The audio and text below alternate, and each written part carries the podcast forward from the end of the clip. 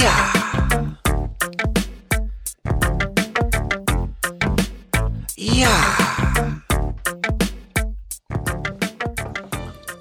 Hello, hello. This is Jason E, and welcome to the Trading and Ascension podcast. While discussing topics related to personal and spiritual development and day trading, this podcast provides thought provoking concepts and direct energy to help us evolve as humans and professional traders. I'm logging my journey. Today's topic is about having an improvement plan. Without one, we will no doubt fail and become part of the masses of losing traders. Without an improvement plan in life, we will live a far more average existence than we desire. An improvement plan has, has three parts, and this is fresh on my mind because of a, a situation that happened to me, and I'll, I'll tell you the story in just a bit. But there are three parts to an improvement plan. The starting point, where you're at, clear clarity on that, that's point A. A goal or desired outcome, that's B. And tools to help navigate the path from A to B. And sometimes we don't have those tools, but we have to have the motivation to find those tools. So I'm going to add that in as well. You could be a rare talent. You could. And maybe that plan to succeed doesn't um, include you because you got this natural given ability. But for the rest of us, me included, we need this. Are you stuck in the same trading issue? Maybe you're having a problem like that Groundhog Day style challenge in your life? If so, this episode is for you. It's time to take your approach to changing a little bit more serious. So, like we hate to drive through, let's get it in. And I hope to break any idea you have that says without a clear improvement plan, you'll ever reach your goals in trading or in life. I want to crush the ego approach we have to trading that thinks you shouldn't have rules or in life that says we shouldn't implement the utmost discipline. My goal is to shatter the erroneous thoughts you have that say you can will yourself to improvement. You know that voice that after you make the same mistake over and over, it says, I won't do that again. And then it links up with this mentality that says, well, since we said it, now it's true. You'll leave this talk with a healthy respect for what it takes to change. To prove this beyond a doubt, I'm going to give you a little self experiment to test out. So if you're on the fence now about the importance of this message, or your inner voice is fighting for your limitations as I speak, you'll be able to see the proof in your own life, in your own home. You'll then see what you're up against, and maybe you'll say, wow, you know, Jason was really fighting for me. He knew intimately the enemy I was up against. Right now, I don't care if you ever say that, but if you change your habits, the world will know, everyone will know. When someone learns a, a new skill, breaks a habit, just changes, they are worthy of all the praise because it isn't easy, especially without a dramatic experience as a catalyst. But we don't want that. We want to be poured toward a vision, not forced away from pain. You know, I've had a lot of pain in my life and I've seen pain turn a lot of good people into victims. Pain is a part of the earth experience, but we control our reactions and our adjustments to it. You know, I, in this area, I raised my kids kind of similarly to how I was raised. And, you know, with my parenting mistakes, hey, no problem. We all make mistakes. We get through them. But the same damn mistake or repeated same mistakes, that's a different conversation. Now, like I always do, I want to be clear. I'm not a master trader yet. And I always let that be known because I'm the biggest advocate of receiving qualified opinions. But that's why I provide life advice that can apply to trading and not trading advice. Still, this info will change your life because underneath all improvement is the same principles. When I have one on one trader meetings with other traders, when I hold mastermind groups, the focus is always on accountability and managing change. That's my square. I'm cemented in that space, and I'm cemented in that space because of time invested, personal results, the results I support and cultivate in others, uh, focused education within that realm, accolades in that space the suggestions I make after we crush the ideas that I mentioned above will align with master traders, and they are so funda- fundamental that they underline success in almost all aspects of life. And for all day traders, no matter their style, their approach, their account size, whatever. These are suggestions that also are a huge part in business, sports. And again, the cornerstone is a plan for improvement, a clear starting point, A, B, a goal or desired outcome, and the tools or the ability and willingness to find tools to navigate the path from A to B. That's the, the simple. That you can add, you know, numerous things on that, not quitting, perseverance, you know, um, mentors, reaching out to people. But those three things are going to be fundamental and that you can build off of those. If you can implement that now, then we're done. You can jump off now, but I'm going to keep going deeper. You know, if you hold any ideas of what I mentioned before that it's okay to not have rules. Um, I don't have a plan to improve and, and think that's okay. Or you're having trouble with a specific problem that plagues you in your trading. Like I said, this episode is for you. You know, and I'm a young trader. All my advancement has been made to or due to listening deeply to mentors that are master traders. And two things they tell me this is the commonality. They tell me to tend to the garden of the mind when addressing my trading issues. They also say willpower won't do it. A lot of hmm. other things, but let's focus on those two. When I run across traders and I engage them, you know, all day, every day, this is how I know they're going to quit. And I know this from life experience and from the traders that have disappeared and out of my life over this past just year. One, no written rules. So they can't ever gauge where they are and thus can never move forward. Two, if they have some rules, they don't have a plan to improve on those trading infractions. And again, that's just spinning the wheels. Maybe they believe they can use willpower to overcome the subconscious habits, but we can't. If you don't have rules, it's like a car. You know, I, I, frequently talk about the car GPS. It's like a GPS without a starting location. How do you know what direction to move into? And you could say, you know, I just want success. Uh, I just know I got to drive to Ohio.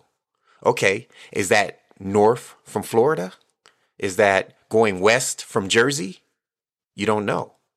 So this adds, and, and doing that adds valuable time to the journey. And if you have planted your flag and hey, I'm not going anywhere anyway, you know, I don't care how long, then time isn't an issue. But if you haven't burned the boats or if you're under some kind of life pressure, then you'll quickly join the 90%. Don't be that person. If you don't have a systematic approach to improvement, I want you to try this powerful test to highlight what it will take to improve. So this is what happened to me about two weeks ago. Uh, yep, just about two weeks ago. True story. So my incredible woman, she bought a new um, cutlery tray for the drawer.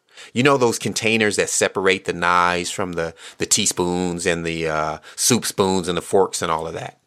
Now the new one was a little too big for the drawer that the silverware had been in for years. So instead of sending it back, she does all her you know shopping online. That's a I won't even get into that. Um, instead of sending it back, we decided to switch the drawer from where we previously kept silverware to a new drawer that was a little bit wider and that could hold the new tray. Now, this experience became an eye opener for me.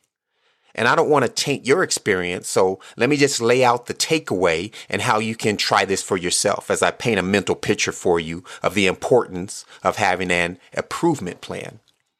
So, starting point, goal, and tools to navigate the path. Wherever you keep your silverware, I want you to try this. Wherever you keep your silverware, the forks, the spoons, the knives, that drawer, before you go to bed tonight, switch the drawer to another location. Might want to tell your family about this. You'll, you'll be hearing about it. The next day, you can get up and say, you know what, I, will never do that again because you know you, you did it. So you know that the old drawer is not there. You know that. But you're still fighting a neural pathway, a consistent habit. Now, consider this. Let's say every time you touch the old drawer, it's like losing a trade. Do that. See if willpower works. See if you could say, I'm not going to go to the old drawer again and have that work. Try it out for yourself. No matter how much willpower and how intelligent you think you are, you're going to go for that wrong drawer. Maybe even quite a few times. It's a habit. Now think about this. Let's say sometimes when you go to that drawer, you actually get the spoon or the fork or whatever you need. Just happens to randomly be in there. Now you've reinforced the bad habit. And this is what happens when we don't follow our entry rules, but we luck out and win. Now, now follow me. Instead, what if you had a plan and a life around helping you that's built around helping you make the new drawer a habit? You have clear goals, written rules, a goal like, you know what? Every day I get proper utensils from the correct drawer some rules. When I need a fork, a knife, a spoon, I always go to the third drawer from the sink on the window side of the kitchen. Then you have some helpful parameters to cultivate this. Maybe a, a rule checklist for your trading plan. And you say, when I want to go to the kitchen, I will carry this paper with a written detail about the location of the utensils. As I walk from the dining room, I'll compare, I'll match my steps, I'll check off the steps to make sure I get to the right place. I get sidetracked and maybe autopilot sometimes when I watch TV when I walk into the kitchen. So I'm going to get the utensils locked in and focused while I'm following those steps. I'm going to eliminate that TV. And side note on that, you know, what you can handle while trading is up to you. But don't give in to old temptations or say, you know, this is just me. This is what I need. Because the you now and the old you isn't the you that is a successful trader. So if you feed that need, let's say you want to play a video game while you're trading, you may want to reconsider that habit of the old you and compare it to the actions and the vision of the you that you will be when you accomplish your goal. And you want to keep that in mind. Now, more on the future you in a second, because I'll come back to that. Um, I personally like to use the surgery rule. And, you know, feel like I made it up, but I'm sure, you know, some other person has said this at some other time in history. But when I'm trading, I don't do anything I wouldn't expect a doctor to do if he was operating on my heart. So I want to take that kind of focus into my trading. You know, if a doctor was operating on my heart, I wouldn't want him texting. I wouldn't want him in a Discord. I wouldn't want him doing a lot of things. I'd want him focus, you know, on my valves. You might want to visualize. So you're visualizing that ideal person I just mentioned not just the outcome of your goals. You want to identify with the person in the vision that is accomplishing that goal, the future you. When I wake up, I'm going to get a clear mind. I'm going to see myself going to that new drawer.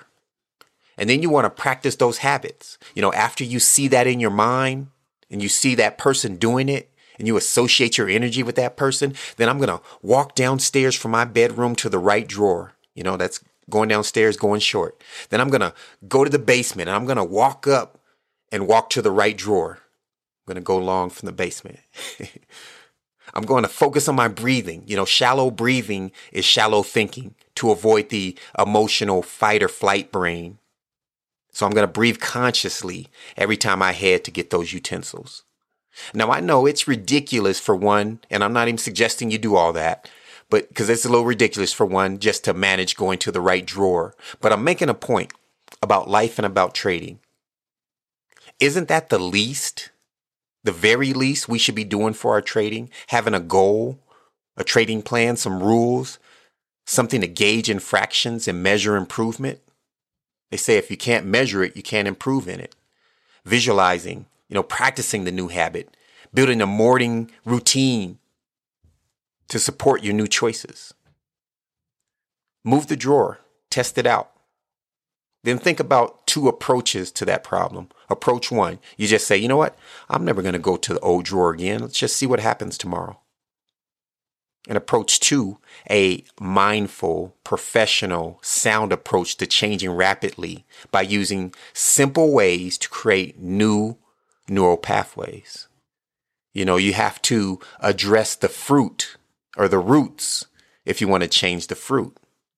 You can't make changes at a surface level. So, two questions What are you doing now?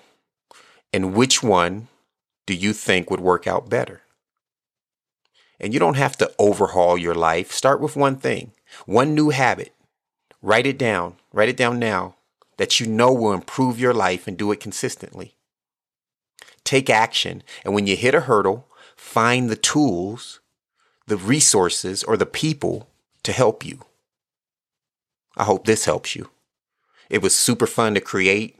I want to thank you for listening. And if you enjoyed the podcast and our time together, please share it with other traders who you care about.